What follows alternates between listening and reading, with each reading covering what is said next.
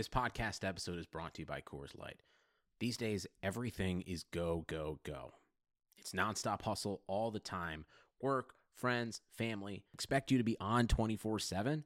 Well, sometimes you just need to reach for a Coors Light because it's made to chill. Coors Light is cold lagered, cold filtered, and cold packaged. It's as crisp and refreshing as the Colorado Rockies. It is literally made to chill. Coors Light is the one I choose when I need to unwind. So when you want to hit reset, reach for the beer that's made to chill. Get Coors Light in the new look delivered straight to your door with Drizly or Instacart. Celebrate responsibly. Coors Brewing Company, Golden, Colorado. Take the bass line out. Uh huh. Sugar. Let it bump though. Hello, everyone, and welcome to another episode of the Hardwood Knocks podcast. My name is Dan Favale, coming at you this time without my co host Andrew Bailey, but we are super incredibly pleased to be joined by Adam Spinella. He is the Washington and Jefferson assistant men's basketball coach, um, in addition to a writer for B Ball Breakdown, um, NBA Math, and Fast Model as well. He does a whole bunch of stuff. We love talking hoops with him. Um, we are going to start rolling out our division previews. Uh, before I really get into that, though, I just want to remind everyone, implore everyone, plead, beg, ask everyone to continue rating, reviewing, and subscribing to us on iTunes. If you're listening to this and have not done that yet, I don't know what you're doing. Please take the 10 to 15 seconds out of your day to search Hardwood Knocks on iTunes. Give us that five star review then feel free to five star rating and then feel free to leave us a review with any feedback you might have or if you just want to build up Andy's ego. I know he really appreciates that. And we're asking that you start recommending us to people just to help us kind of continue to grow this nice little following and community that we've built. We really do appreciate everyone who listens and we appreciate anyone who has rated, reviewed, and subscribed to us that much more. As always, you can also get 15% off at the NBA Math Shop. That is nbamath.com slash shop promo code Beno, B E N O. Now, I'm super excited to talk to Mr. Spinella, who you should be following on Twitter if you aren't already. He is at Spinella14. That's S P I N E L L A 14. Because I gave him the choice to pick whatever division basically that he wanted, with the basically the only exception being he couldn't pick the Northwest Division because I know Andy would have a heart attack with him not being here and being able to tackle that division. He went with the Southeast Division, which is just that just shows you how much of a basketball mind that he is. So I'm super excited to to get into this with him. But we have to ask the question everyone dies to know from both Andy and any of the guests we have. Adam, how are you doing? Dan, I'm doing great tonight. It's uh, another good day for basketball because any day is a good day for basketball. And excited to dive in here to probably the one word I would use to describe the Southeast Division is lackluster. Yeah, lackluster almost. I mean, not almost lackluster, top to bottom, really. Um, and I'll let you. You know, uh, I'll let you pick where you want to start. Which team would you like to to roll through first? You know, I, am I'm, uh, I'm sitting here and looking at things in alphabetical order. So why don't we just dive right in with the Atlanta Hawks then, Dan? Oh, everyone's favorite team, the biggest following in the NBA, of course. The Atlanta Hawks last year were 24 and 58. Um, they ended up ranking 27th in point differential, 26th in offensive rating, and 26th in defensive rating. This is all according to Cleaning the Glass, which um, chisels out garbage time, which is why I love it. Uh, so, just to start with them, now that their vitals are, are out of the way, what was their I, I, guess we can call this a general impression, your general impression of their offseason, or what do you identify as the biggest, most important move of their offseason? Well, you know, it's it, a surprise for what they did. We knew that they'd be rebuilding and retooling, that they're looking for younger pieces and taking on some bad salary or uh, absorbing contracts from elsewhere in order to get future draft picks. And they were successful in doing that this summer. By far the most impactful move getting Trae Young in the. I think they view him as their generational star, not just as a, a, player on the court, but somebody who puts butts in seats. Because he, you know, let's face it, Steph Curry right now, that's the type of game that sells. That's what appeals to young fans. And from a business perspective, the Hawks really took a great step forward by adding Trae Young, They did well to get another first round pick uh, when they traded back to get him at fifth overall. And uh, I, I just think there are a lot of really intriguing, good young pieces on this roster. What did you the Trae Young thing, do you think that's a move that they could potentially end up regretting because they miss out on Doncic? Or is do you think yes, Trae Young is going to put butts in seats? Another underrated thing. A lot of people kind of wondered why they traded for Jeremy Lin. He comes with basically his own beat writing team. Uh, I remember going to Nets games, and he has. Granted, he was injured a lot while he was there, but there's just a throng of reporters that follows him around. He will put butts in seats. Um, but do you maybe just subscribe to the notion that Trae Young? almost exited the NBA draft underrated, where everyone thought he was overrated because of what he can do as a passer and because of the value that is inherently ascribed to players who can not even just make shots off the dribble, but the willingness to shoot them has value in and of itself. Yeah, I think he he got a little bit underrated because his style of play suits so well for the NBA game based on the you know the spacing that is afforded around him, the amount of other players that can create their own shot or finish, something he did not have access to at Oklahoma. He was a one man show offensively. And then defensively, I mean, when you're expending that much energy on offense, it, you're you're not going to be a plus defender. I don't care what natural tools you have. It just wears you down to have that much of an onus of offensive creation. So uh, I, I, wrote an article for B-Ball Breakdown kind of earlier in the summer, right after Trae Young was drafted by the Hawks. I would encourage anyone who kind of doubts Young and his uh, NBA prowess to check that out because I, I do think that there are a lot of positives to his game that will be reflected upon at the NBA level. I believe that Trae Young is going to be good as well too, which probably bodes poorly for his future, unfortunately. Did you see this might be one of those teams where and we're kind of going through this outline just to give everyone a preview of what's going to come through these. But is this one of those teams where we're looking at either their biggest loss of the offseason or worst offseason move that maybe doesn't have one of those, or, or can you identify um, someone that they lost or just a move that they made that they perhaps should not have? Yeah, for me, um, a lot of people put question marks around the Jeremy Lin move. I don't mind that because a it sells tickets in the in the interim, and b they were able to get rid of Dennis Schroeder, and which was a very shrewd move. Um, and and Lin, I think is you know for the the price that they paid and and absorbing the Carmelo Anthony deal, I would I understand why they brought in Jeremy Lin from that standpoint. So a lot of people poo pooed it when it happened. Now I think it makes sense and was worth it overall. The the poor move. I'm not an Alex Len guy and they gave yeah, him two years guaranteed, and that just uh, I, am not completely sold on that. If there's one team that should give him a shot, it's Atlanta, but a second year guaranteed is, is a little tough for me to swallow.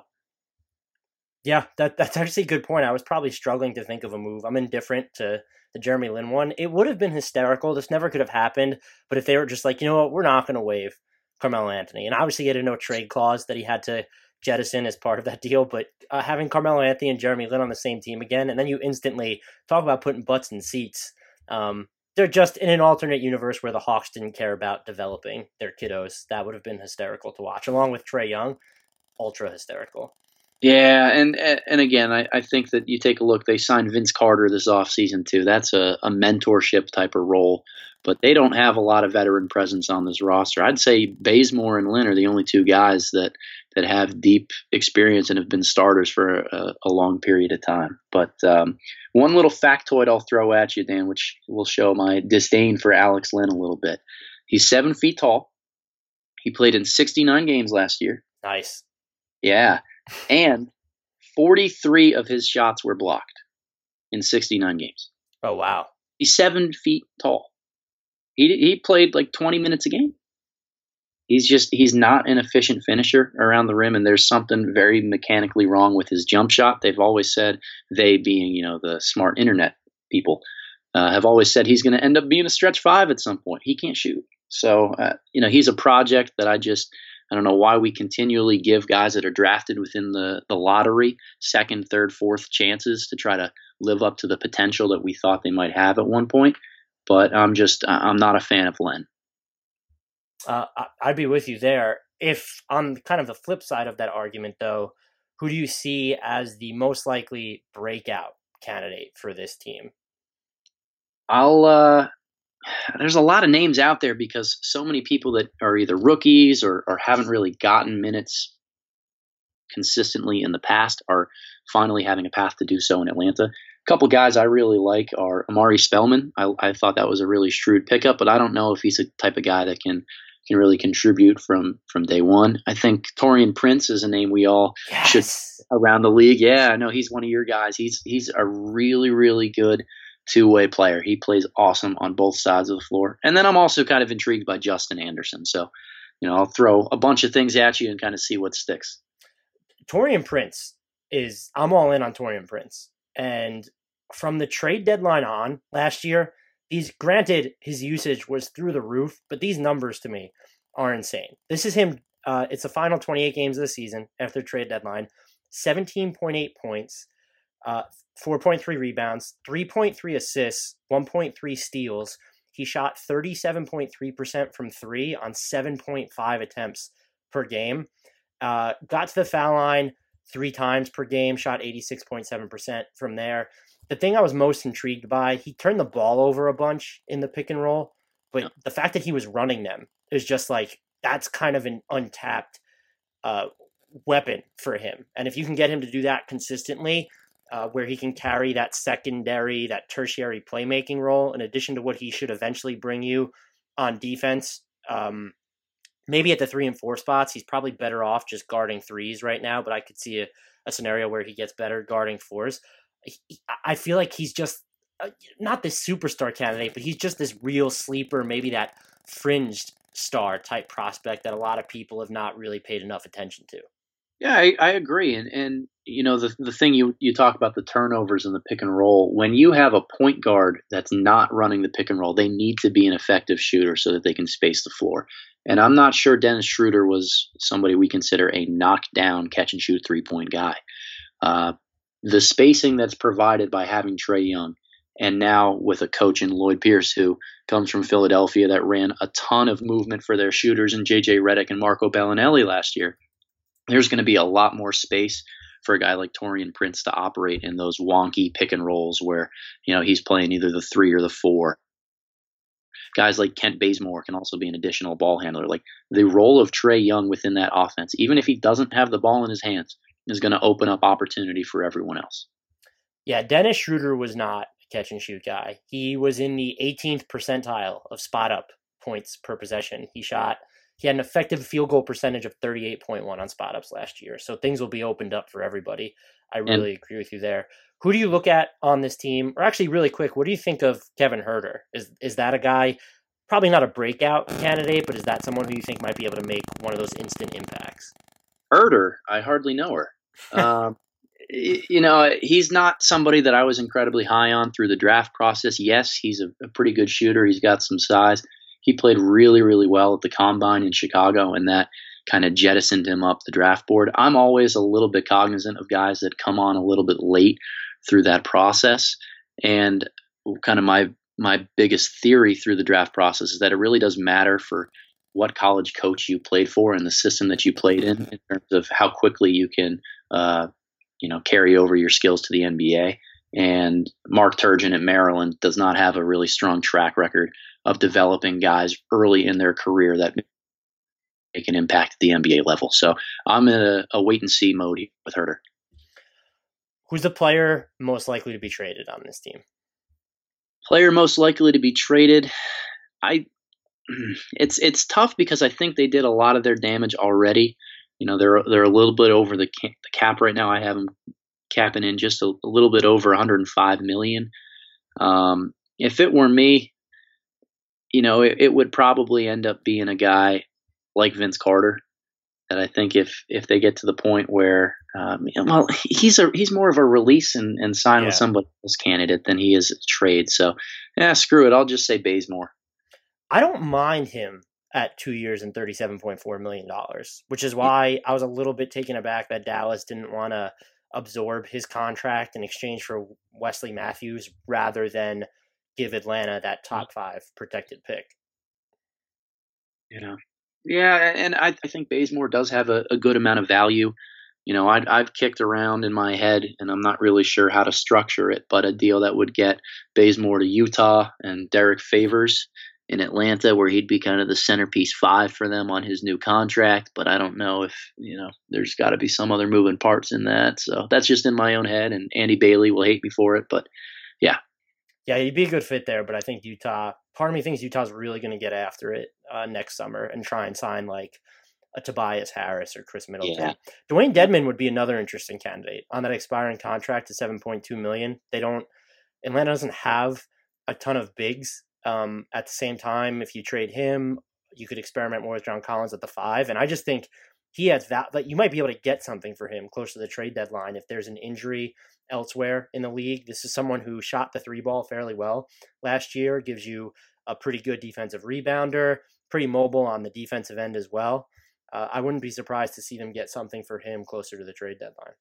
Yeah, and, and the thing that I like about that too is people forget because he's kind of sprung onto the scene late. He's 29 years old. Like Dedmon does not have this right infinite ceiling that he's not like approaching yet. Like he's he's pretty pretty close to it, and you know he's got one more good contract in him after this year. So I don't I don't blame Atlanta if they're shopping him at all is this team going to have a better defense or a better offense?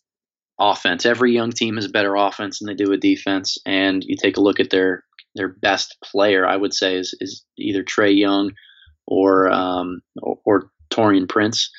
And uh, I think both tend to be a little bit stronger on the offensive side than the defensive. They were eighth in pace last year. That has to probably come up, right?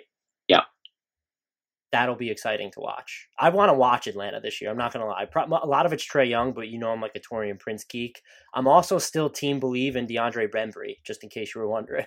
so am I. Yeah, I'll, I, you know they have a, so many intriguing young pieces. I've I've loved Tyler Dorsey through the pre-draft process, and when he's not shooting eight thousand shots per game in summer league, they they have pieces that are really really fascinating to me, and I want to see how they try to put it all together and build towards the future here's some low hanging fruit. Playoffs or nah? Um, you know, I'm tempted to swing, but nah. now, uh, you know, this this, this division is going to be tough because I'd say we probably have three of the five worst teams in basketball that we're covering. So there's not going to be a lot of suspense when it comes to who makes the playoffs and who doesn't. But that doesn't mean that these teams aren't worth talking about for the improvements that they can can kind of gain throughout the year. Will Atlanta win uh, fewer than 24 games like it did last year? Yeah, I think so. I think they take a slight step back in the win column, but they're they probably hover right around 20. Um, I am right there with you. That wraps up kind of the Atlanta Hawks snapshot. Uh, if we're gonna, you want to continue in alphabetical order? That's why, why not, right? All right, let's move on to the Charlotte Hornets, who I have just absolutely eviscerated on this podcast um, all of the offseason. Just not pleased with what they've done. Um, last season, they were 36 and 46, and that was with kind of a post All Star break surge caked in. They were 17th in point differential. They were 10th in offensive rating, and they were 17th in defensive rating, all according to Cleaning the Glass. Um, so we'll start here again. what was their best off-season move because I feel like I'm really struggling to find a good move that they made. Uh yeah.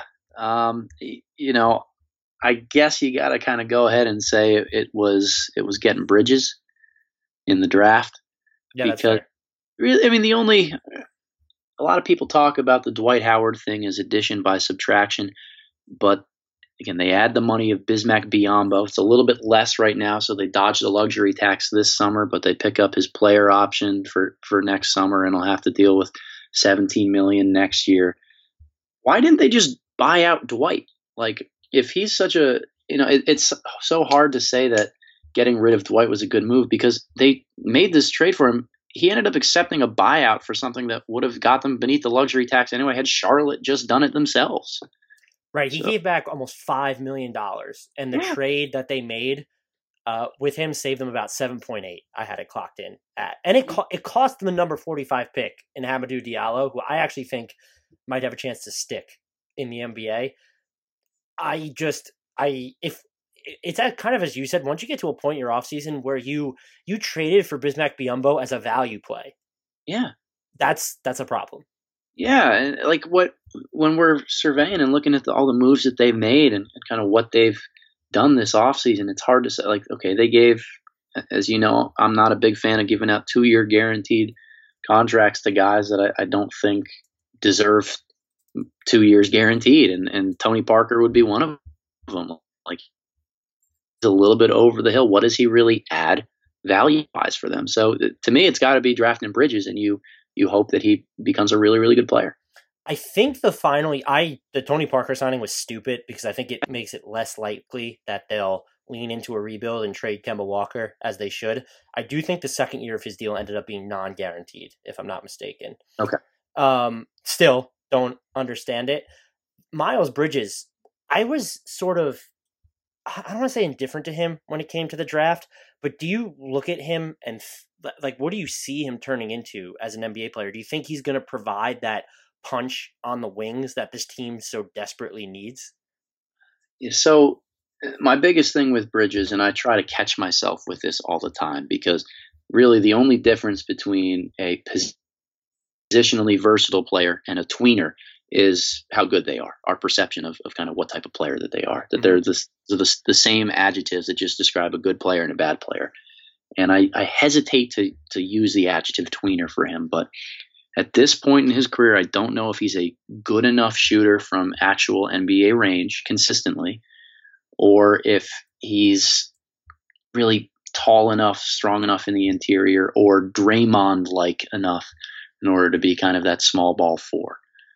And because of that, I'm just not quite sure where to project him on a team where you got Michael Kidd Gilchrist and you've got Cody Zeller, two guys that could end up in the starting lineup that have never made more than three three pointers in an entire season. yeah, and the thing with Bridges too was I know his three point percentage was okay at Michigan's better than okay, but it dipped a little bit um, during that second season, and he shot forty point nine percent on two point jumpers, which really isn't great, especially when you're talking about almost 60% of those looks being assisted on. And so I kind of, I, I sort of question uh, that as well. What was the, and maybe you touched upon this with Dwight Howard, but I'm, I'm hoping you pick something else. What was their, what was the Hornets' worst move of the offseason? Oh boy. Um, it's a lot to choose from. Yeah. Well, well, yeah, it's a tough one. I probably just absorbing Biyombo. I think that that ends up being the tough part. That if you're if you're embarking a little bit on the rebuild and kind of stuck in this nebulous that Charlotte's been in for the last few years, I don't understand why they paid to get off of uh, one year of Dwight Howard and picked up two of Bismack Biyombo. I don't think that that really accomplishes anything of increasing their timeline.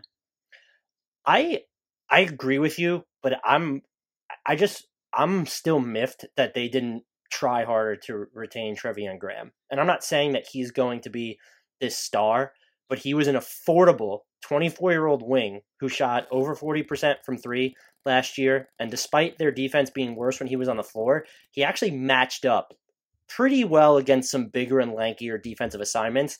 I don't know why you just let that player go. And kudos to Brooklyn for picking him up. Yeah, Brooklyn had a, a great offseason in terms of like scouring the value bin. And the shocking part about it was so many teams did not want those guys that they scooped up. Like everybody had bird rights or the opportunity to re-sign with their their old team, and and they all ended up in Brooklyn. So I don't understand the Graham one either. I mean, if you're asking me, would I rather have Graham for two years at a near minimum or Tony Parker for his?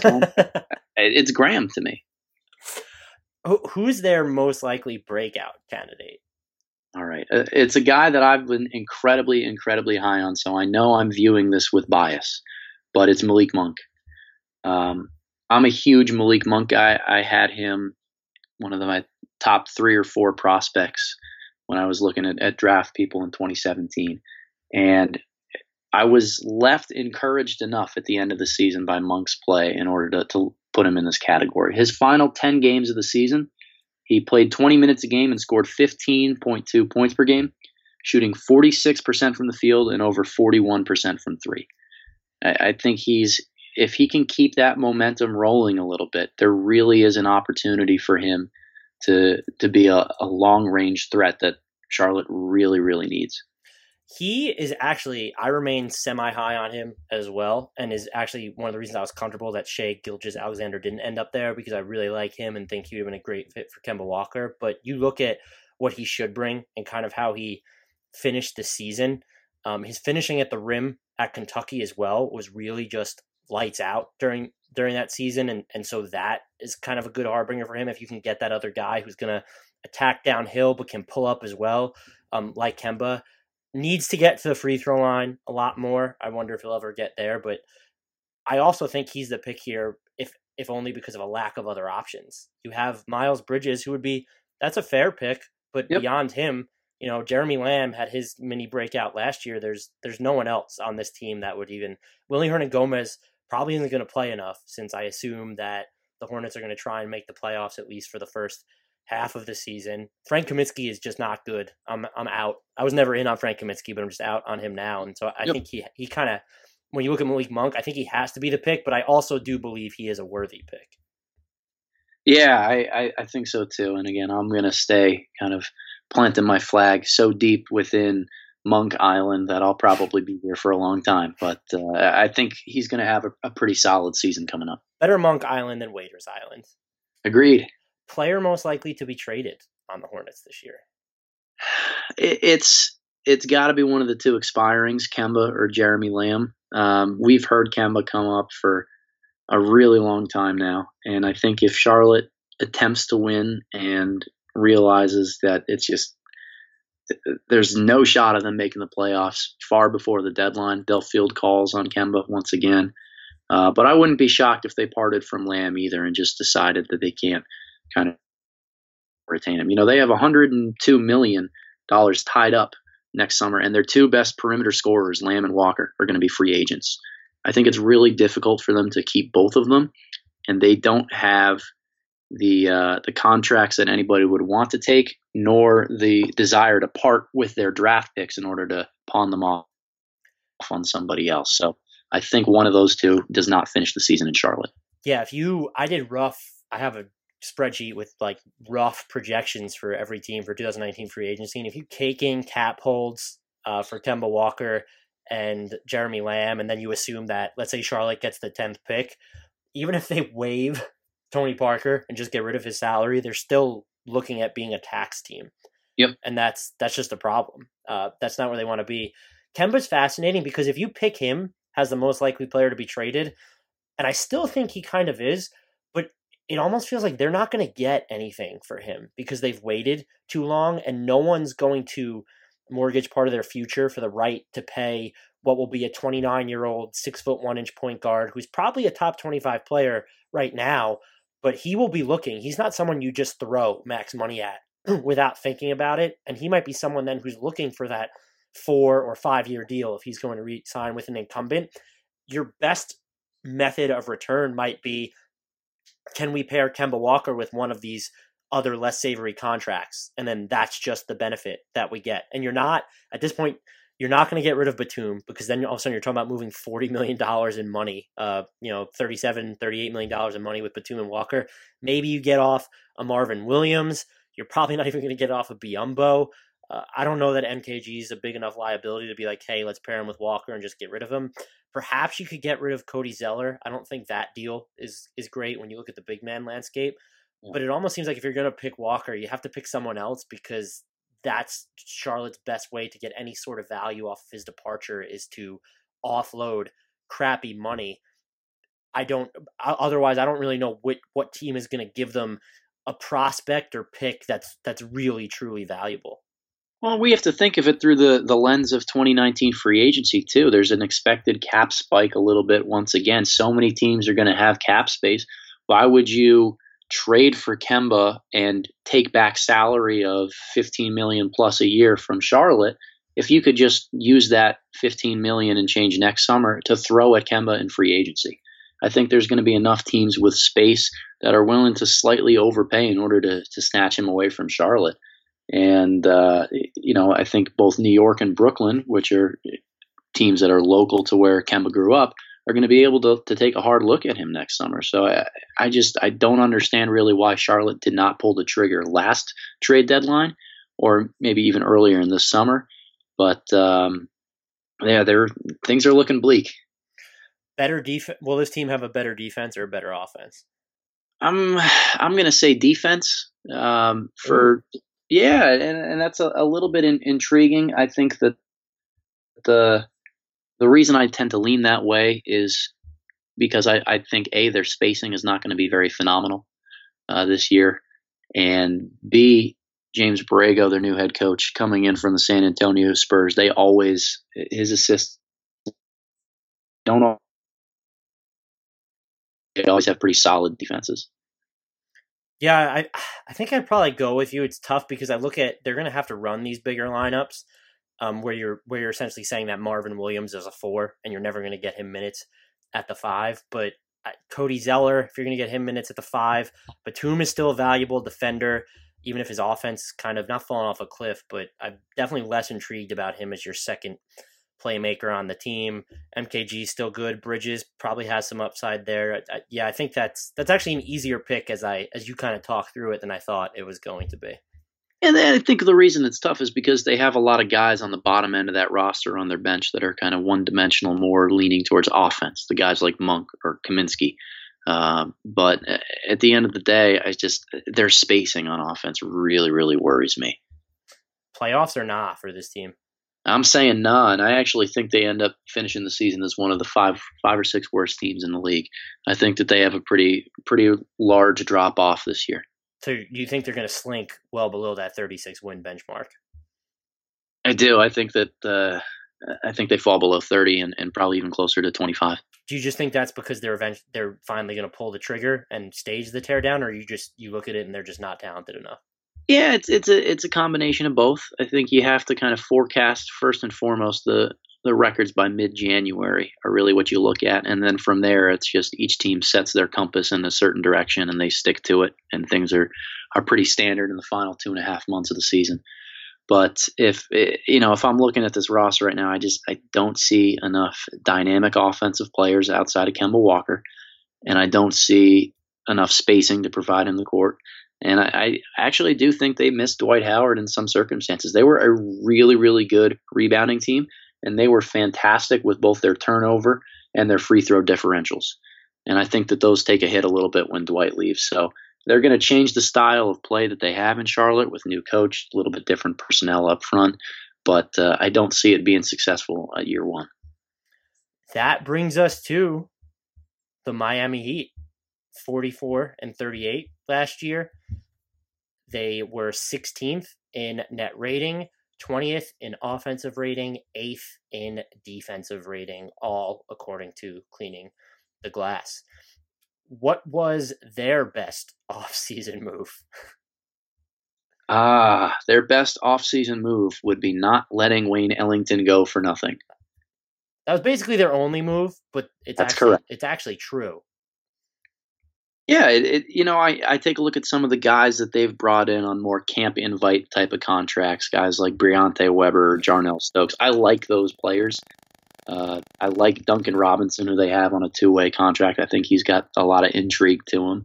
But a pretty quiet off season so far from Miami, as pretty much anticipated, because they're just their hands have been so tied both financially and not having any draft picks to dole out. So um, you know, par for the course there with what you expect. But yeah, I, I, think it was a good thing that they were able to keep Wayne Ellington.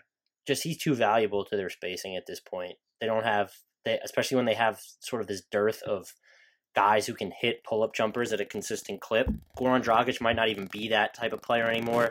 I think Josh Richardson will get there. Dion Waiters already thinks he's there. He's not. Tyler Johnson probably isn't that guy. And so you look at Justice Winslow as he'll be if he if you can get good standstill shooting from him, kind of like you did last year, that's a huge benefit. So that just makes Wayne Ellington so much more important to them. Yeah, they used him a lot in, in so many great ways. You know, I, am always looking for my own team that I, I, coach here, uh, unique ways to leverage shooters because that's one of the, the things that we do well on our team. And I always go back to looking at what Erik Spoelstra runs for Wayne Ellington and how he gets him open. A lot of combo screening stuff He's always moving, and like you said, they don't have another guy that can fill that role. So for a team that you know needs a little bit of a punch of offense that's reliable because they are so spread out and deep in terms of uh, how they play. I think Ellington was a really important piece for them to add. This might be a more of what should the Heat have done that they didn't type category, but their biggest lost or, or worst offseason move. I don't really know that you can point to either one of those. So this might be more of a what should the Heat have done that they did not do. Yeah, and eh, you know, I'm going to give you a cop out answer here with something that's a little bit to be determined, but it really is that they should, when the offseason is said and done, have Dwyane Wade on their roster. I think if he, nice, if he goes, yeah, if he goes to China, I think that that's a loss for them. Um, he's he's a good veteran player and a leader and somebody that still can help them a little bit on the court. They're a team that's built off of depth, and he's a guy that they can count on. They don't have to play heavy minutes in the regular season. They know he'll be there in crunch time, and just somebody that that helps them in um, so many ways, a multitude of ways that aren't necessarily uh, thought of in terms of on court contributions. That I think he would be a great piece for them to to make sure that they retained. Most likely breakout, and please tell me it's Rodney McGruder. Unfortunately, I'm not going to go him. I'm going with uh, Bam Bam Adebayo. I'm a I'm a big fan of Bam. I think that he's the sky is the limit for a guy like him, and I'm sure we'll get into it at some point. Um, not a I'm not a Whiteside guy, and the potential for a five combination, Olynyk and Adebayo is really really intriguing for Miami, and those are two guys that I would love to watch if Miami commits to going a little bit smaller, a little more pace and space and letting those two guys run the five. I did not foresee when you're comparing it to Hassan Whiteside, of course, but I did not foresee Bam Adebayo being such a competent passer. I just didn't. That was, and I don't cover the draft for these incoming rookies until they really touch the NBA extensively. But I just, I didn't see that coming at all. And you know, Ben Falk wrote about this at Cleaning the Glass last year. Uh, is a fantastic article about there's only one ball in the NBA. And you think about it through the lens of the Oklahoma City Thunder through their past. I mean, guys like Victor Oladipo have gone on after standing there and not being able to get the kind of living up to their full potential because they're sharing a basketball with other superstar players that need touches. I think Adebayo was kind of a victim of that when he was at Kentucky.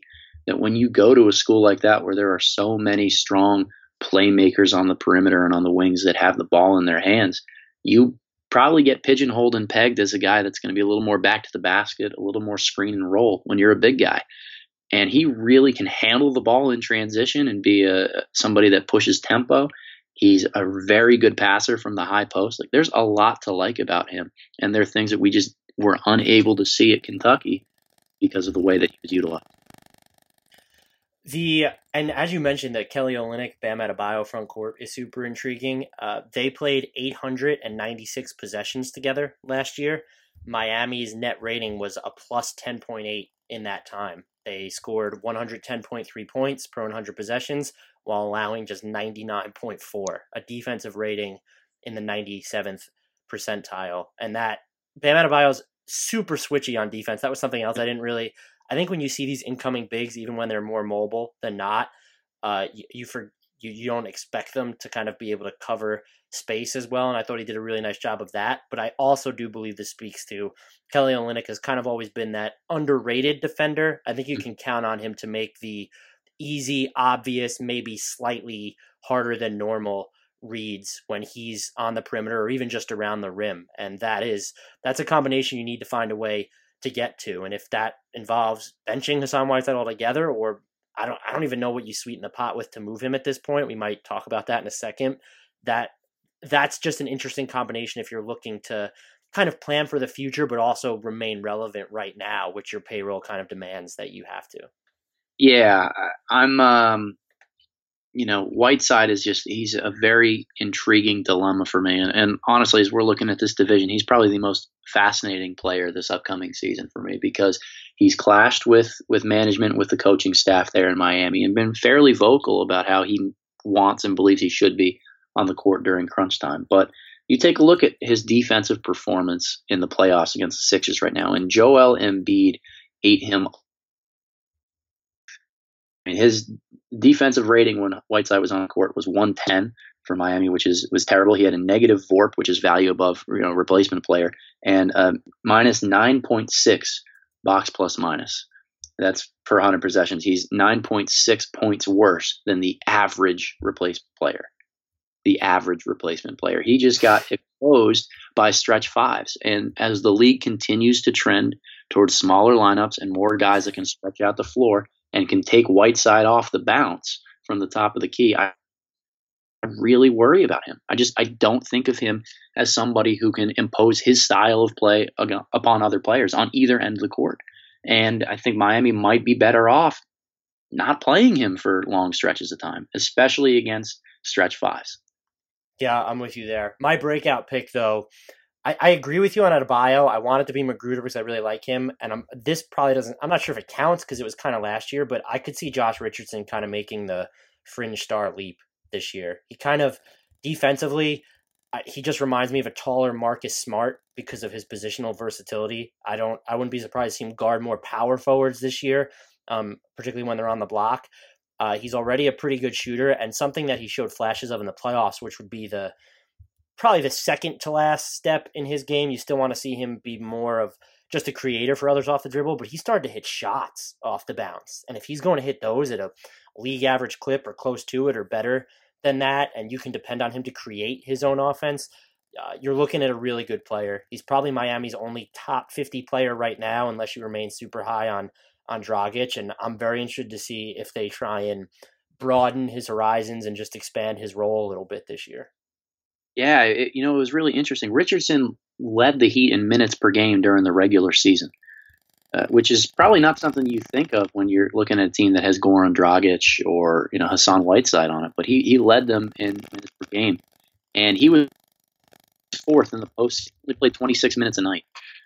So, you know, I, I hope he does take that next step forward. I love his game. I love his combination of shooting, playmaking, size, and, and defensive prowess. Uh, but I, I, you know, I, I think with him, there's such a logjam at those positions in Miami too that if yeah. the right matchup dictates going somewhere else, or a guy like Dion Waiters or Dwyane Wade or Wayne Ellington come in on, off the bench and get you know a hot hand, that I think his minutes get squeezed just a little bit. Uh, who's the player most likely to be traded on this roster? Oh, can I say the 2019 pick?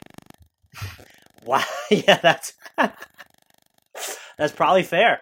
Yeah, I, I think it's it's probably a combination of that and and one of their, their contracts they want to get off, like a, a Whiteside or a Tyler Johnson. You know, they've been handcuffed by the Stepien rule. You can't trade draft picks in consecutive years. They did not have their 2018 or their 2021 pick. Now that that draft is done, they can trade their 2019. And I would not be surprised if they can find some foolish suitor willing to absorb some contract out there from them and duck them under uh, you know a little bit lower salary for next year. I think that they take that opportunity. You know, if I'm the Kings and Miami's willing to put loose protection on that pick, I'm offering any one of my expiring contracts for Tyler Johnson. Mm-hmm. That's no, like thought... Whiteside's a no go because you're already overloaded with bigs. It would be That's funny right. to see him end up I mean back in Sacramento though. But Tyler Johnson would be somebody I'd do it. James Johnson doesn't fit their timeline. That you definitely don't want Dion Waiters when he has three years left on his deal. But I'd see if they're willing to do that, or you know, even at this point, if they were just willing to include Justice Winslow as a sweetener, and maybe mm-hmm. he's too high a cost. Um, but maybe not because he's entering restricted free agency next year. The Kings need wings, so I, I would be if I'm them, I'm I'm kind of monitoring that situation as you get close to the trade deadline. Yeah, yeah, it's, it's intriguing. But the thing with Tyler Johnson, remember, Sacramento doesn't need any any two guards or anything, right? They had one. That's why they didn't pick Luka Doncic. Yeah, which is, and then of course they signed Yogi Ferrell and tried to sign Zach LaVine. That was such. And traded Garrett Temple. Yeah, we yeah. can't. Um, enough about the Kings, because I'm about to get heated on them too. this team, better defense or offense for the Heat? I love their offense, and I'm for that reason. No coach in the league is better at understanding spacing and getting all of his guys to stand in the right spots off the ball than Erik Spoelstra. So I'm just so infatuated with their offense. It's hard for me not to choose that. But they're a really solid defensive team as well. And and like we've mentioned, they have three different guys that can play the, the center, kind of anchor front courts for them. So based on the matchup, they can be a really stingy and tough defensive team. Yeah, the defense is the pick for me just for uh, two primary reasons. I just look at it. The off the bounce shot creation's a a concern for me. There are players who will tr- who can try and do it, but I don't think they're going to be efficient. I think Dion Waiters ultimately takes away from you on offense if you have to play him. Ditto for Whiteside, and if you are going to play Whiteside minutes, uh, your defense is probably just going to be better. He's still a quality defensive rebounder. He'll block shots. He's not Bam Adebayo, but even if you're going to rely on Bam Adebayo, um, he's just a valuable defender. And so I, I do ultimately think it will be their defense. Quick tidbit uh, I didn't even realize it was this low. Miami's offensive rating with Dion Waiters on the floor last year was 99.9, which is atrocious. Playoffs? Not great. Yeah. Playoffs or not for the Heat? I am going to say playoffs. And I Ooh. think one of the reasons for that is every single year they tend to have a little bit of a surge post All Star break. That Spoelstra gets all the pieces clicking. And this might be a year, again, injury permitting, but where they have everybody back from last year's team. And with the same cast of characters, uh, a healthy Dion Waiters back into the fold, I, I think that they've got a chance to really wow some people with their depth. We all know it happened in 2016, 2017, but last year, after the All Star break, to your point, the Heat were sixth in point differential per 100 possessions. So that kind of supports that. And it's probably the East is weird but there aren't a lot of challengers to kind of take Miami's playoff spot at this point. Do you think they're gonna? Do you think they can make it out of? That's probably dumb. Do you think they can make it out of the first round? Uh, do you think they're gonna win more than forty four games this year, or are they just kind of like a team that their situation is so fluid? You could say yes, they're gonna get to the playoffs, but you have really no way of forecasting their ceiling. Yeah, it, I think that that's kind of how we have to attack it with them a little bit. Um, you know, playoffs, it's so matchup driven. I think that they probably stood a better chance against any team other than Philadelphia last year just because Joel Embiid was the Whiteside kryptonite and they didn't really have an answer for that. So it really is matchup dependent. Like I think that they would they would do really well in a 4-5 matchup against like Milwaukee, for example. So it, it, does depend on how many games they win and who they draw in the first round. But uh, I I love what Spoelstra does with them in Miami. I really like their depth and the amount of unique pieces that they can throw out there to combat any different type of team. We now get to move on to the Orlando Magic, who are coming off a 25 and 57 season. Um, they ranked 25th in net rating, 25th in offensive rating and 20th in defensive rating, according to Cleaning the Glass. What was their best offseason move? For me, the, the best move they made was drafting Mo Bamba. And it, to me, he was the, the best overall prospect in this year's draft. That might seem a little bit like a hot take, but he's massive. He can protect the rim and he's got a lot of ability to stretch the floor. Which, uh, again, a stretch five that can protect the rim is kind of the the golden goose in today's game. And I really, really think that Bamba's got a chance to be special. But I need to put a disclaimer in that any big guy is only as good as the spacing they put around him and the guards that can get him the ball.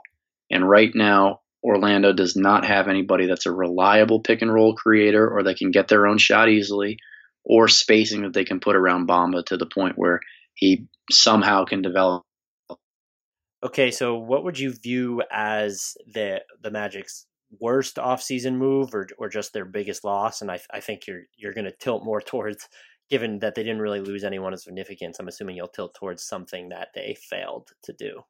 Yeah, they they failed to get somebody who is either a creator on the perimeter or a knockdown three point shooter. I, I don't think of players as being within this long term, you know, conservative view of, of positions where we have the traditional pass first point guards or, you know, a power forward as somebody who plays down low. I, I think positionless basketball is the age now and Orlando is trying a really unique experiment with a lot of length and playmakers that have athleticism in the front court.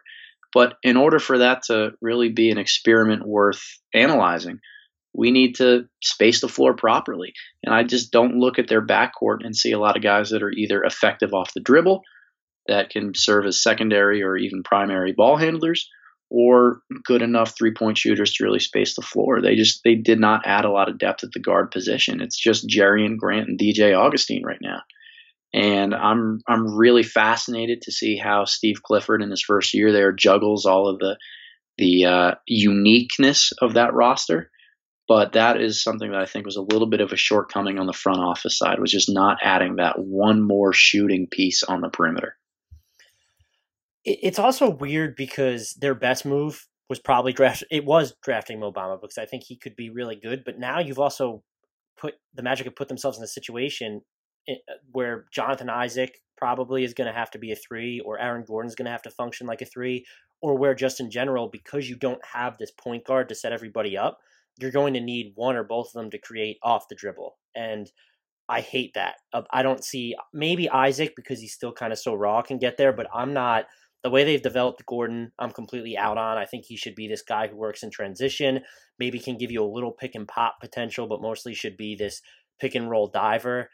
He shot under 30% on pull up jumpers last year. Jonathan Isaac, limited time and volume, under 18% on pull up jumpers and that kind of exacerbates the the point guard issue but it also just means that you're going to have to try and continue to do this same old thing with at least Aaron Gordon and I don't know where that really gets this team. The the defensive potential is interesting when you look at Bamba with Gordon and and Isaac, but particularly without a point guard, I just don't know what this team does on, on offense. Evan Fournier and even Jonathan Simmons can run some half court sets, but that's not, you don't want to look at either of those guys as your second best playmaker, let alone your first one. Well, they, you know, they were 28th in three point percentage last season. And yeah, they drafted a guy that could be a stretch five, but they did nothing to really address that issue through free agency or, or even with, with, you know, any other smaller pickups that they made. I mean, Jerian Grant's a solid playmaker, but I still don't, I view him as a, a long term backup at best. I don't think that he's a guy that you want given the keys to any type of offensive responsibility to. So a, a lot of intrigue. Uh, again, you take a look at some of the players and the talent that they have on their roster. I like them. I like them a lot individually. I'm really worried about the mesh because as great of an experiment as this is going to be, and probably kind of a fun train wreck to watch, it's still a train wreck. Yeah, the uh, the defense could end up being good right off the bat too, because Simmons is a pretty good defender, and in the 276 possessions that Isaac and Gordon played together last year, most of which, or pretty much all of which, came with another big on the floor. So you plug Mo Bamba in there. They allowed, uh, they had a defensive rating of 95.2. The offensive rating, though, was even worse at 94.9. And so train wreck is probably uh, the perfect way to describe their offensive potential kind of knowing that though, who do you think is the most likely player to break out on this roster then? You know, I, I said Bamba is is going to end up being a really really strong player. I don't know if he has that foundational type of impact on year one. So I'm going to throw a little bit of a curveball here. Uh, Jonathan Isaac is is probably due for a big year, just in terms of what they need out of somebody offensively and his versatility on the defensive end. He's got eons of of potential, and I think this is the year where it's kind of make or break whether he really kind of steps up and proves that he's he's going to be something in the league. And I'm going to go ahead and bet on him because I just I like the tools that he has. He played well during the summer league this year. His shot looks good. So uh, I'm I'm gonna go. Uh, I'm I'm gonna be pretty strong on on Isaac right now. Yeah, I, I, really like him too. I just don't know. It's this Aaron Gordon situation still for me. I feel like I'm running in circles, but when he was playing a lot of three, it made me like him less, and I'm hoping that doesn't happen with Isaac this season. Yep. Player most likely to be traded for the Magic. It's Vucevic, and for that exact reason that you just mentioned, that they need to fill up more ways to spread the front court out a little bit. So if they clear a little bit more time for Bamba at the five, and even play some lineups where they go with Gordon and Isaac as just a four or five tandem, I think that that's pretty intriguing if Bamba's on the bench. And the only way they get there is by trying to find some value for Vucevic. He's on an expiring, about 12.8 million, and he's a quietly good player. I mean, he's a career 15 and 10 guy. Last year, he had three and a half assists to only two turnovers per game. He's he had five games last season where he put up stat lines of 15, 7, and 7, and he's developed his three point shot a little bit. He's above 30%. So he's a guy that I just I really think has become a little bit underrated because he's never played in the postseason with with this team in Orlando, and they've just been so bad for so long. We kind of overlook those guys, but he's a good player that could be a, a really nice sixth man type of bench piece for a big guy. Now, what team out there needs a big man to come off their bench and do what Vucevic does? I really don't know. But at some point, there's there might be some injury that takes place or something that really allows them to shop him. Yeah, that was what I was going to go to as well. Is you? It doesn't look like there would be a clear cut suitor right now. At least not a team that is in a position to where maybe they could use him, but they, they really like the Lakers could use uh, Vucevic, but they don't really have the incentive to give up anything for him, and so maybe it's a matter of injuries and uh, his market develops from there. This is low hanging fruit. Better defense or offense? Oh man, defense! Come on. There, the, it'll be Steve Clifford probably deserves at least one Coach of the Year vote if the Magic don't rank in the bottom five of offensive efficiency. Right, and and Clifford's track record has always been very very strong on the defensive side of things, and and you know on the topic, uh, it's just it's a, a interesting hire to me because in his time in Charlotte, he's proven to be a very almost conservative type of coach that they run some very black and white type of sets on offense. They're a great rebounding team. They take care of the basketball. Those are the kind of the profiles of teams that don't take a lot of risks. And with the unique build of this roster, eh, you almost have to take some risks, X's and O's wise, you know, putting players in, in positions that are a little bit unconventional. And I'm really curious to see how Clifford blends with that. I am too. I do think he was more adaptable than people gave him credit for in Charlotte. At the same mm-hmm. time, I, I don't look at Orlando's roster and feel like they gave him a lot of options to work with anyway. And maybe that's where those sim- simplistic sets will will help out. Pretty easy again, playoffs or not for the Magic. No, no playoffs. Sorry. Do they win more than 25 games or under 25 games? I'm going to take the under on this one. Uh, but, you know, I, I wouldn't be surprised. I think there's 25 is pretty much a good plus minus for them right now. Yeah, I'm, I'm kind of with you there as well. That leaves us with the final team in the Southeast Division, the Washington Wizards, who were 43 and 39 last year. Uh, their vitals were they were 14th in net rating, 14th in offensive efficiency, and 15th in defensive efficiency, epitomizing mediocrity pretty clearly. what was their best offseason move? So I think if you look at it in a vacuum, they didn't have a ton of moves that were really, really strong.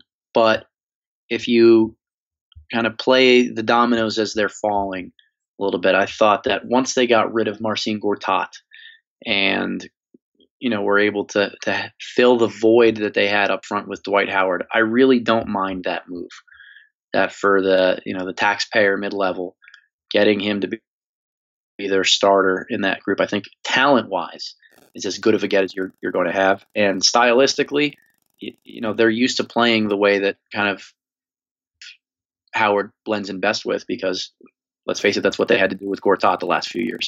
So I, I kind of like that move.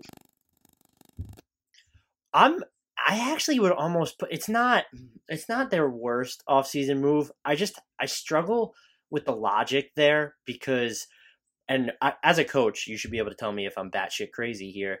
But you look at a player like John Wall, who the whole he can't shoot trope is kind of overblown. Uh, he's hitting 34% of his threes since 2013, 2014, but he also has not hit 35% or more of his threes in consecutive seasons ever and you're now losing space to me because Marcin Gortat, at least the concept of him, allowed you to create extra room via pick and pops. Dwight Howard cannot pick and pop. He's going to roll to the basket. And now John Wall's lanes to the rim, to me, just aren't going to be as wide open. And so then you find yourself relying on him. You know, he'll still work the corners and find shooters. He'll still find Dwight Howard for lobs. But now you find yourself relying on him, to me, uh, to hit more of his pull up jumpers. And I just, I don't see it. He shot under 30% on pull up jumpers last year. I know he was de- dealing with um, left knee issues basically all year, but he's never been that dominant pull up guy anyway. And so I'm wondering if by bringing in Howard that they've maybe if they haven't compromised their entire offense, have they maybe compromised John Wall's value a little bit? It's an interesting point and maybe something that I overlook a little bit in terms of where Wall's shot profile probably comes from with the change. Um, I never really thought of Gortat as any type of threat to score outside of 10 feet. So for me, it, it almost seems like it's a wash. Gortat's the best screener in the league, bar none. Uh, I, I absolutely love watching him just obliterate guards on the perimeter. Like he is an unbelievable screener. And that might not be something that Dwight can do, but he still has gravity when he rolls towards the rim because, yeah, he's gotten older. He's a little bit less effective, but you throw a ball 12 feet in the air right in front of the rim, he's going to be the one to go get it and finish it. And for me, that's what opens up the corners a little bit more for John Wall necessarily than any type of pick and pop threat. That is more than fair. Who do you have? What was their biggest loss or what was their worst offseason move? Um, I uh, I think with this one, you know, I, I thought that they were going to stretch Ian Mahinmi. I really did, and the window's not necessarily closed for that but their payroll is absurdly high, and I'm kind of surprised that they did not get a little bit lower from that uh, from that standpoint. They're eh, over 136 million. They're like seven or eight million over the tax apron right now. So I was just surprised that they were just willing to swallow the uh, the salaries that they had, and I, I thought that stretching Mahinmi might, might be a very easy way to get out of it. Scary proposition for them. Mahinmi, Wall, Beal, and Porter combined to make about $108 million next season. The salary cap as of now is set for 109 million. And if Dwight Howard picks up his player option, you're all of a sudden capped out. And now you're looking at Markieff Morris, Austin Rivers, Kelly Oubre, and Thomas Satoransky all entering free agency. And you, I, I don't know how you avoid the tax without stretching Mahinmi there. Right, and they only have one other player under contract for next year. One, one player, Troy Brown, their first round draft pick. They have one. So eh, eh, there's they got to do something in order to get under that money. And again, I'm surprised that they didn't stretch Mahinmi. Where you stretch him now, eh, it's spread over five years. It's like a $10 million reduction this year because it's only, I think, somewhere around six and change on the books for the next five seasons. And that $10 million reduction this year gets you under the luxury tax so that you're not doing a repeater payment next year when you inevitably go over because you just have to sign a whole new roster. It's they're in an interesting dilemma because how do you keep this big three together? Uh, it's not even a big three, but looking at Wall's extension, and you're going to have uh, Otto Porter and Bradley Beal will hit free agency by 2021 at the latest. Beal is slated for 2021. I, I think Otto Porter will pick up his player option and hit it the same year. You stretch Mahinmi, you have, you have that money on the books. I'm typically against it, but if you want to keep those three together and you're going to have to think about paying the tax in, in more seasons to come, it, it might just be something that you have to do. I am wondering if uh, Austin Rivers is going to become like a sneaky important uh, part of, of this team just because I think he's clearly surpassed the whole joke status. I do wonder if if he can replicate this. This is exactly what they've needed kind of in the second unit because Scott Brooks doesn't like to stagger Bradley Beal and John Wall too much, and they've also been reluctant, it seems, to kind of give Otto Porter a chance to I think he can probably do a little bit more on the ball, but they've been reluctant to expand that role, and they've tried it with Morris and Kelly Oubre, and it hasn't really worked out too well. You look at Austin Rivers last year, uh, among all the players to attempt at least three pull-up three-pointers per game, um, he he hit 37.6% of those looks. And the only players to hit a higher percentage while shooting at least three pull up three pointers per game were Kemba Walker, James Harden, Kyle Lowry, Stephen Curry, Kyrie Irving, Tyreke Evans. MarShon Brooks is in there too, but he only played in seven games for the Grizzlies, but that's always a fun add on. He could end up being sneaky big to, to their success this upcoming season. He's a good player, and it gets overlooked a little bit because a lot of people made a joke out of the relationship between him and his father in, in Los Angeles there. But he's he's a very important piece for them. And like you mentioned, the Scott Brooks not wanting to juggle his his rotations a little bit and keep Wall and Beal together means that they've they've always missed that piece behind John Wall to be kind of a, a playmaking point guard and, and a guy that can really make something happen. Ty Lawson looked solid in that role in the postseason, but Rivers is an upgrade from that. And if they can get consistent production out of him the way that he, he did in Los Angeles, their bench has already taken a huge step forward. And some of I don't know how often you want to go to this, but I, I like the idea of maybe playing him, Beal, and Wall together for small stretches because you could really just obliterate uh, if Otto Porter's on the court at the four as well, and then maybe or maybe you go super you have super small with Markieff Morris at the five there. Uh, Mike Scott was a pretty big loss for them too to me. Uh, I don't know if Jeff Green's going to be able to sort of replicate that, but is there a player on this roster that you could see breaking out? Uh, there really there there aren't a lot of candidates. It's basically Troy Brown, Satoransky, or Kelly Oubre Jr. Unless I'm wrong, in which case please point me to the correction. No, it's it it really is those three. Um, you know, I've been an Oubre believer simply because I yes, I, yes, I, I, I can't he, find them anywhere. He adds a dimension defensively with his length and, and activity and, and ability to get into the ball a little bit that gives guys like Wall or Beal a little bit of a breather. And I I toy back and forth with this because I think they need his defense to be paired with Austin Rivers a little bit, where they put Rivers on a combo guard and not the primary ball handler, and then just use Oubre as a guy that just just eats up opposing ball handlers. Um, but I've always liked the thought of putting Oubre with that starting group and going with a, a more spread lineup where Porter's at the four, Oubre at the three, along with uh, Wall and Beal. So, I, you know, I, I think he's a versatile piece for them. And because I have a lot of optimism for how Scott Brooks can use him in a lot of different ways that'll be successful, I think he's probably the one guy I would go ahead and say his role maybe expands a little bit than it did last year. If he can approach league average from three this year, uh, he was at 34% last year, I believe. He's one of those sneaky candidates to secure a small ransom in restricted free agency. And so mm-hmm. you you look at this is his defensive range, and this doesn't necessarily account for his effectiveness in these situations, but it does show how much that how often, excuse me, Washington is able to move him around or the range at which they're able to move him around. Here are the 10 players he guarded most by possessions last year Ben Simmons, Jeremy Lamb, Khris Middleton, Stanley Johnson, Taurean Prince, Marcus Morris, Jayson Tatum, Lou Williams, Lance Stephenson, and Kevin Durant. And no one on the Wizards spent more time guarding Ben Simmons other than Otto Porter. That defensive range is valuable just to even be able to throw his his length at some of those bigger guys or to be able to have this guy with that length and with his size to go after these smaller guards, these shooting guards, um, sometimes point guards. He spent a lot of time on guys like them as well. If he can, you don't need him to do stuff on the move offensively. If you can just get him to hit more of his threes, uh, he could turn into a smallish big deal. And you look at his restricted free agency, it'd be a blessing and a curse. If he makes that leap, it's probably great for the Wizards' 2018 2019 season, but I don't know what it's going to do to their payroll uh, looking ahead or whether they'd even be able to afford to resign him. Yeah, see, to me, he's a guy that if I'm the Wizards in their front office, I'm I'm trying to get him to sign an extension before the season begins because of that. Yeah. Because they can't afford to match him if he plays really, really well and gets a big offer next summer with the expanded cap. They just they don't have the room.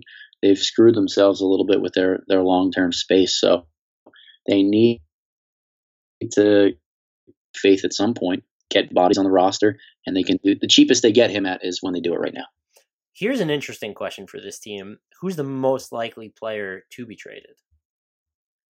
Uh, Jodie Meeks and for for no reason other than the fact that I think he's a little bit dead weight that they'll just kind of want to trade away, and his salary fits in some trade exceptions around the league. That if you you know they might get rid of a far future heavily protected second round pick just to get rid of him and then you know sign some guy on a minimum exception late in the uh, the end of the season if they're able to get rid of both him and Jason Smith, I would wonder if they'd look at then moving Markieff Morris because that he's probably a player that you could just send somewhere um, while saving money, and that could moving those three players. It's a big deal, but if you move those three players, you then all of a sudden put yourself in a position to possibly evade the tax, and that opens up things for you to do this this off season, just knowing that hey, maybe we don't need to express Mahinmi and we can afford the tax for a year and figure it out next summer.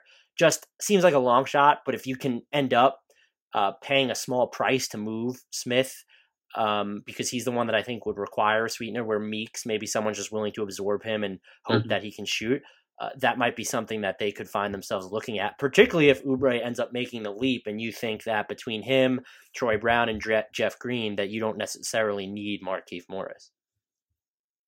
Yeah, that I mean that's an an interesting thought. I don't know if they'll get to that point this season though, where Morris doesn't have a lot of value. I think simply because of all of the guys there that could play stretch five, he's the one. So um, you know, we'll see how things kind of unfold. And wow, the shade of Jeff Green there. Come on. Well, to me, he's more of a, a, stretch four than a stretch five, and I just I, I, think that in the you know when he was in Cleveland, that they had the right concoction of guys around him for him to fit that stretch five role. I would actually call him a non-stretch four, but anyway, for uh, better defense or offense for this team, which I also find to be an interesting question. Yeah, it's a fascinating question, really fascinating. And I'm going to say defense just because I think you know the tiebreaker for me is going to revolve around Dwight Howard, and I think he's just slightly bit better on the defensive end than he is the offensive. So for that reason, I, uh, I am going to lean that way. But it's close. They're probably going to be the same statistical area they were last year, hovering around that middle of the pack in the NBA, right at uh, at the 15th spot. Playoffs or not? Yeah, they're a playoff team. Um, you know whether where they range kind of from like four to eight remains to be seen. I think there are a lot of moving pieces in the Eastern Conference still. Um, I think they could get up to the the four or the five seed if they they really do click on all cylinders. And and I still don't think we've seen the maximum that we can get out of Wall and Beal as a tandem. Yeah, I, I do think they're definitely a playoff team. I am kind of interested to see where they end up. I, I do think this is a scenario though where I can't see them falling lower than sixth because maybe I, maybe you could talk me into the Heat being better than them. I you can't talk me into the Pistons being better than them. Mm. Uh, I think you could say the Pacers, Bucks, Sixers, Celtics, and Raptors are all clearly going to be better than them. Uh, but just looking at their floor, though, I would be a little bit surprised to see them drop below sixth. Not shocked because Spoelstra in Miami, coupled with them kind of having some continuity on the roster, maybe they get there. But if they dropped below sixth, I would be a little taken aback. Yeah, I just eh, you know the the Eastern Conference is is not very strong right now, that's kind of the theme with this division that we've been talking about all night. It's just there's not a lot of strength. There's not a lot of teams that we have supreme confidence in, and I know a lot of people are a little bit down on what Washington's done the last couple summers, and their cap situation's a little bit murky. Like, make no mistake, this is a really talented team. Their three-headed monster of Wall, Beal, and Porter is really strong, and they all complement each other pretty well when things are clicking. Now, I still don't think we've seen them complement each other to the best of their abilities, and I think that they still have a little bit of issues with their depth. But they're a solid playoff team and they could give somebody trouble in the postseason series if the matchups are right and they are firing on all cylinders. Well, there you have it, folks. That is the Hardwood Knox Southeast Division preview, aided heavily by Adam Spinella, the Washington and Jefferson assistant men's basketball coach, also a writer for B-Ball Breakdown, Fast Model, and NBA Math as well. You need to follow him on Twitter. Excellent basketball mind at Spinella14, S P I N E L L A 14. I just want to remind everyone to continue rating, reviewing, and subscribing to us on iTunes. Please overlook some of the technical difficulties we've uh, had throughout this episode. We got through it. Um, if there was any breakups in the the vocals, we apologize, but you you you got way more than enough of Adam Spinella's insight. It could have been my my end of my internet. I'll just I'll blame it on myself because Adam Adam Spinella is too perfect for it to be his internet in my book. Um, please, if you want, actually don't please, you don't have to follow me, but if you want to, you can find me at Dan Favale, F A V A L E. You can find Andy at Andrew D Bailey. Hardwood Knox is at Hardwood Knox. Our sponsor, NBA Math, is at NBA underscore math. Until next time, I leave you with a shout out to Kyle Anderson, but not anyone else because Andy is not here. Lowe's knows you'll do it right and do it yourself to make refreshing changes to your kitchen and bath. We do it right too with up to 40% off select kitchen and bath essentials during the final days of our Refresh for Less kitchen and bath event. That's up to 40% off faucets, vanities, shower heads, and more. For kitchen and bath updates that keep you within budget, do it right for less. Start with Lowe's. Offer valid through 3-6. See store for details, U.S. only. Sugar Ray Leonard, Roberto Duran, Marvelous Marvin Hagler, and Thomas Hearns. Legends, whose four-way rivalry defined one of the greatest eras in boxing history. Relive their decade of dominance in the new Showtime sports documentary, The Kings, a four part series premiering Sunday, June 6th, only on Showtime.